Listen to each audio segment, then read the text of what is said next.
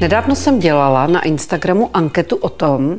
jaké jsou potřeby partnerů v sexu, jestli jeden z nich vnímá, že je na něj vyvíjen tlak na vyšší frekvenci, jestli to, že není toho sexu tolik, kolik si ten z těch náročnějších představuje, jestli to nějak poznamená atmosféru doma a podobně.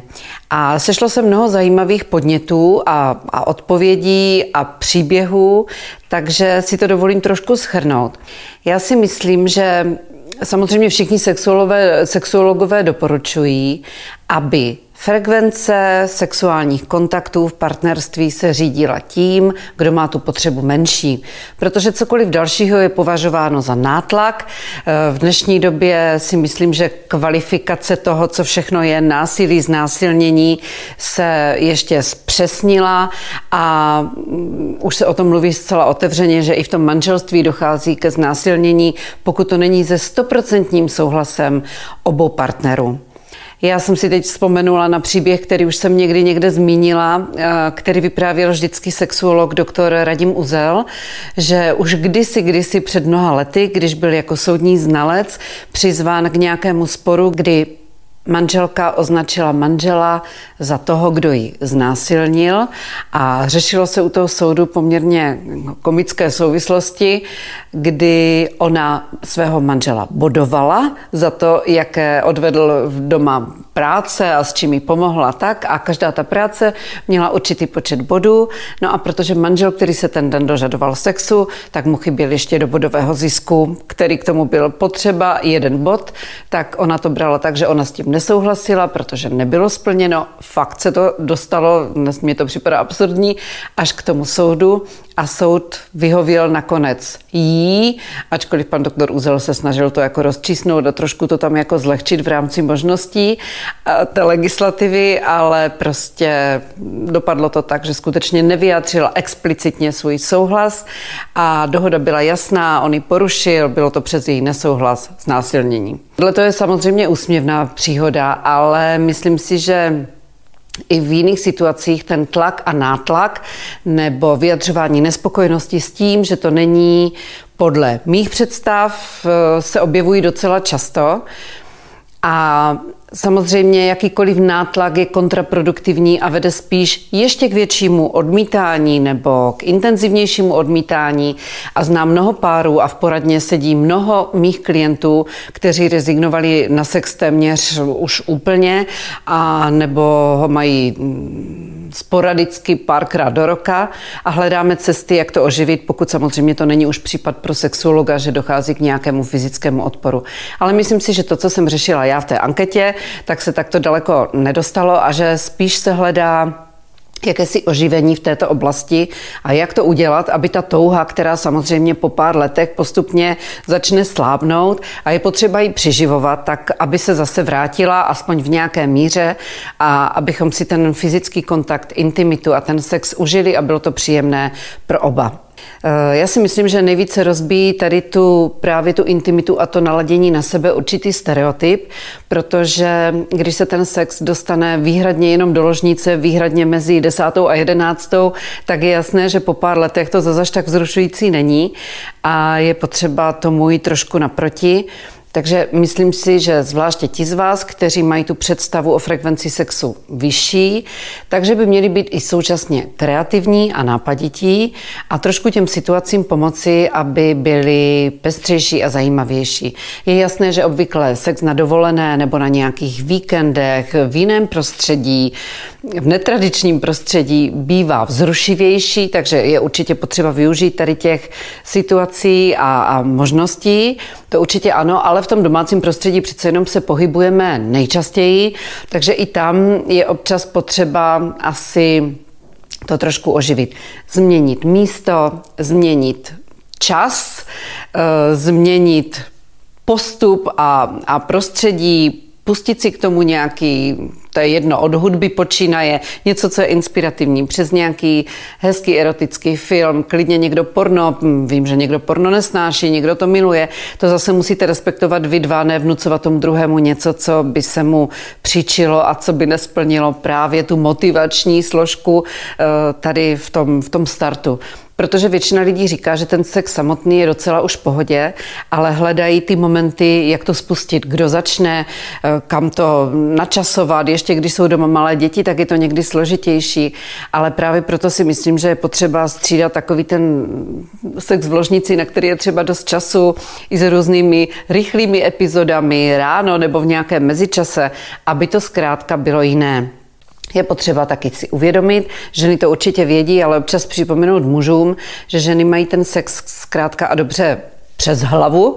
takže pokud mají plnou hlavu starostí, povinností, věci, které ještě musí udělat ten den, nebo předtím proběhla nějaká hádka nebo výměna názoru, tak je jasné, že to naladění na nějakou intimitu tam samozřejmě není. Takže proto já vždycky říkám, že není dobré hádat se večer,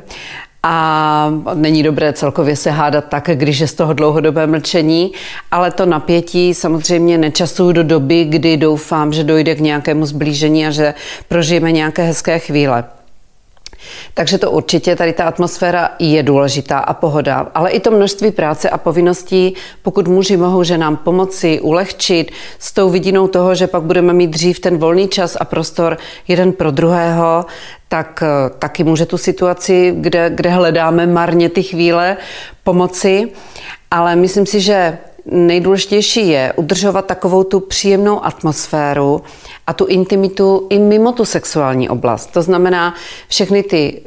hezké chvíle, letmé dotyky, pohlazení, polipky, abychom nerezignovali na to, že když se loučíme polipkem při odchodu z práce nebo do školy nebo při návratu, tak eh, časem to taky tak někdy vymizí a slábne, tady ta potřeba obejmout se, když se loučíme a když se vidíme a někdy je dobré si fakt o tom popovídat a vrátit tam ty hezké chvíle, které nám byly příjemné oběma. Ale jak říkám, nemělo by to být tak, že každý dotyk je považován za předehru k sexu, protože potom potom ten v tom vztahu, kdo ten sex chce přece jenom méně, tak to vnímá jako účelové dotyky a ne ty příjemné, že někdo touží potom mě obejmout. Takže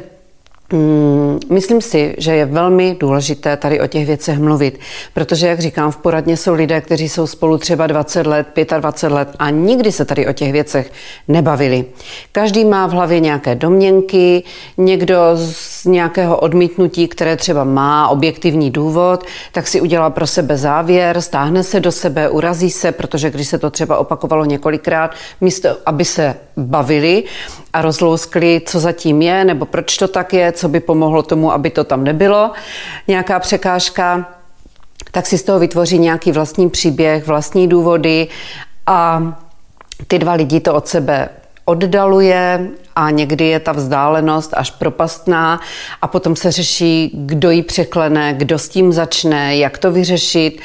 až eh, se to potom dostane samozřejmě do všech dalších oblastí toho života, kdy spolu partneři, jak jsou na sebe tak trošku jako naštvaní nebo dotčení, přestávají mluvit, přestávají si sdělovat eh, důležité i méně důležité věci. To sdílení tam zkrátka chybí i v těch ostatních mm, oblastech a situacích. Takže komunikace, jakkoliv to zní jako kliše, je opravdu základ toho, abychom se bavili o všech věcech, které se týkají toho partnerství, manželství, vztahu, aby nám v něm bylo dobře. Protože do hlavy nikdo nikomu nevidí, já už to říkám tak často, že až mi to přijde jako směšné, ale je to tak, nikdo, ani ten nejbližší člověk netuší, jaké máme myšlenky, eh, čím se zabýváme, co nás trápí, co nás těší, co bychom si přáli, jaká máme očekávání, pokud mu to nezdělíme. A sexu se to týká úplně stejně. Pokud neřeknu tomu druhému, kdy to mám ráda, jak to mám ráda, jak často to potřebuju, nepotřebuju, co tomu má předcházet, co potřebuju k tomu, abych se uvolnila, tak to nemůže samozřejmě tušit. Takže nikdy není pozdě změnit tady tu tady ten přístup do této oblasti a začít o těch věcech mluvit. Neříkám, že je to snadné, může to být na začátku těžké, divné, zvláštní, nemusíte se v tom cítit třeba dobře, pokud to tak doteď nebylo, Ale bez té otevřenosti to nepůjde. Jinými slovy, když to budeme dělat stále stejně, nebo nebudeme dělat stále stejně, tak eh, logicky nemůže dojít k žádné změně, když dosud žádná změna sama od sebe nenastala. Takže, jak říkám, myslím si, že zpestření, vyladění té atmosféry, empatické vnímání, v jaké pohodě a nepohodě nebo naladění se nachází ten druhý, že je velmi důležité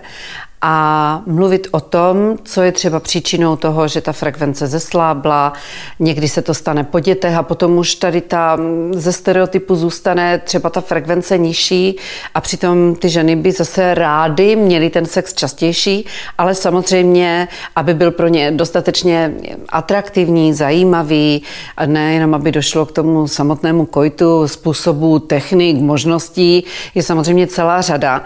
Ale myslím si, že pokud třeba ty nároky mají vyšší muži, a ta žena z jakýchkoliv důvodů hormonálních, eh, samozřejmě, že s věkem se ty hormony, ta jejich hladina snižuje a ta touha třeba už není tak obrovská, ale právě myslím si, že přístupem, že občas chci udělat radost i tomu partnerovi, i když já sama tu potřebu nemám na těch nejvyšších příčkách momentálně a vyjít mu stříc a aby viděl, že mně záleží i na něm, na uspokojení jeho potřeb, ačkoliv já sama momentálně, jak říkám, je nemám tak akutní, tak si myslím, že i to pomáhá tomu vzájemnému porozumění nebo domluvě nebo respektu k tomu, že každý to máme jinak a vycházíme tomu stříc, jak je to jenom možné. To tež platí pro případné nějaké třeba eh, dysfunkce krátkodobé nebo, nebo momentální na straně těch mužů. I tam se dá vypátrat třeba příčina a tak. Ale tím, že tady ty věci jednak nezesměšňujeme, jednak neuděláme z nich tabu, o kterém se nikdy nemluví, tak eh, to taky může pomoci k tomu, že se to překlene právě bez pomoci odborníků, sexuologů a podobně. Je léto, jsou dlouhé letní večery, teplé letní noci, tak já si myslím, že právě pro tu inspiraci, jak ty věci dělat trošku jinak, že je ideální období, jak to nějak naprogramovat a načasovat, abyste si svůj sexuální život zpestřili, ale samozřejmě pokud problémy trvají už dlouhodobě, nevíte si s nimi rady, je to právě na úrovni už nějakých těch uh, hormonálních změn, dysfunkcí nebo nějakého fyzického odporu nebo otažitosti, tak potom samozřejmě už je na řadě odborník, který by vám s tím určitě měl zvládnout pomoci a pomoci vám hlavně odhalit ty důvody, proč se tak děje. A já si myslím, že na sex bychom neměli rezignovat, že je s námi od mladých let až, až téměř do konce a znám lidi v hodně pokročilém věku, kteří si sex dokáží užívat, že je to někdy překvapivé pro ty mladší a myslím si, že tato oblast, hlavně ta intimní blízkost, že určitě do partnerského života patří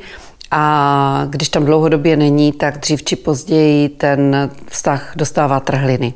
Takže nebojte se o tom mluvit, nebojte se experimentovat, zkoušet nové věci, nebojte se vyjádřit svá, své potřeby, svá očekávání a vám i v této oblasti vašeho vztahu oběma dobře.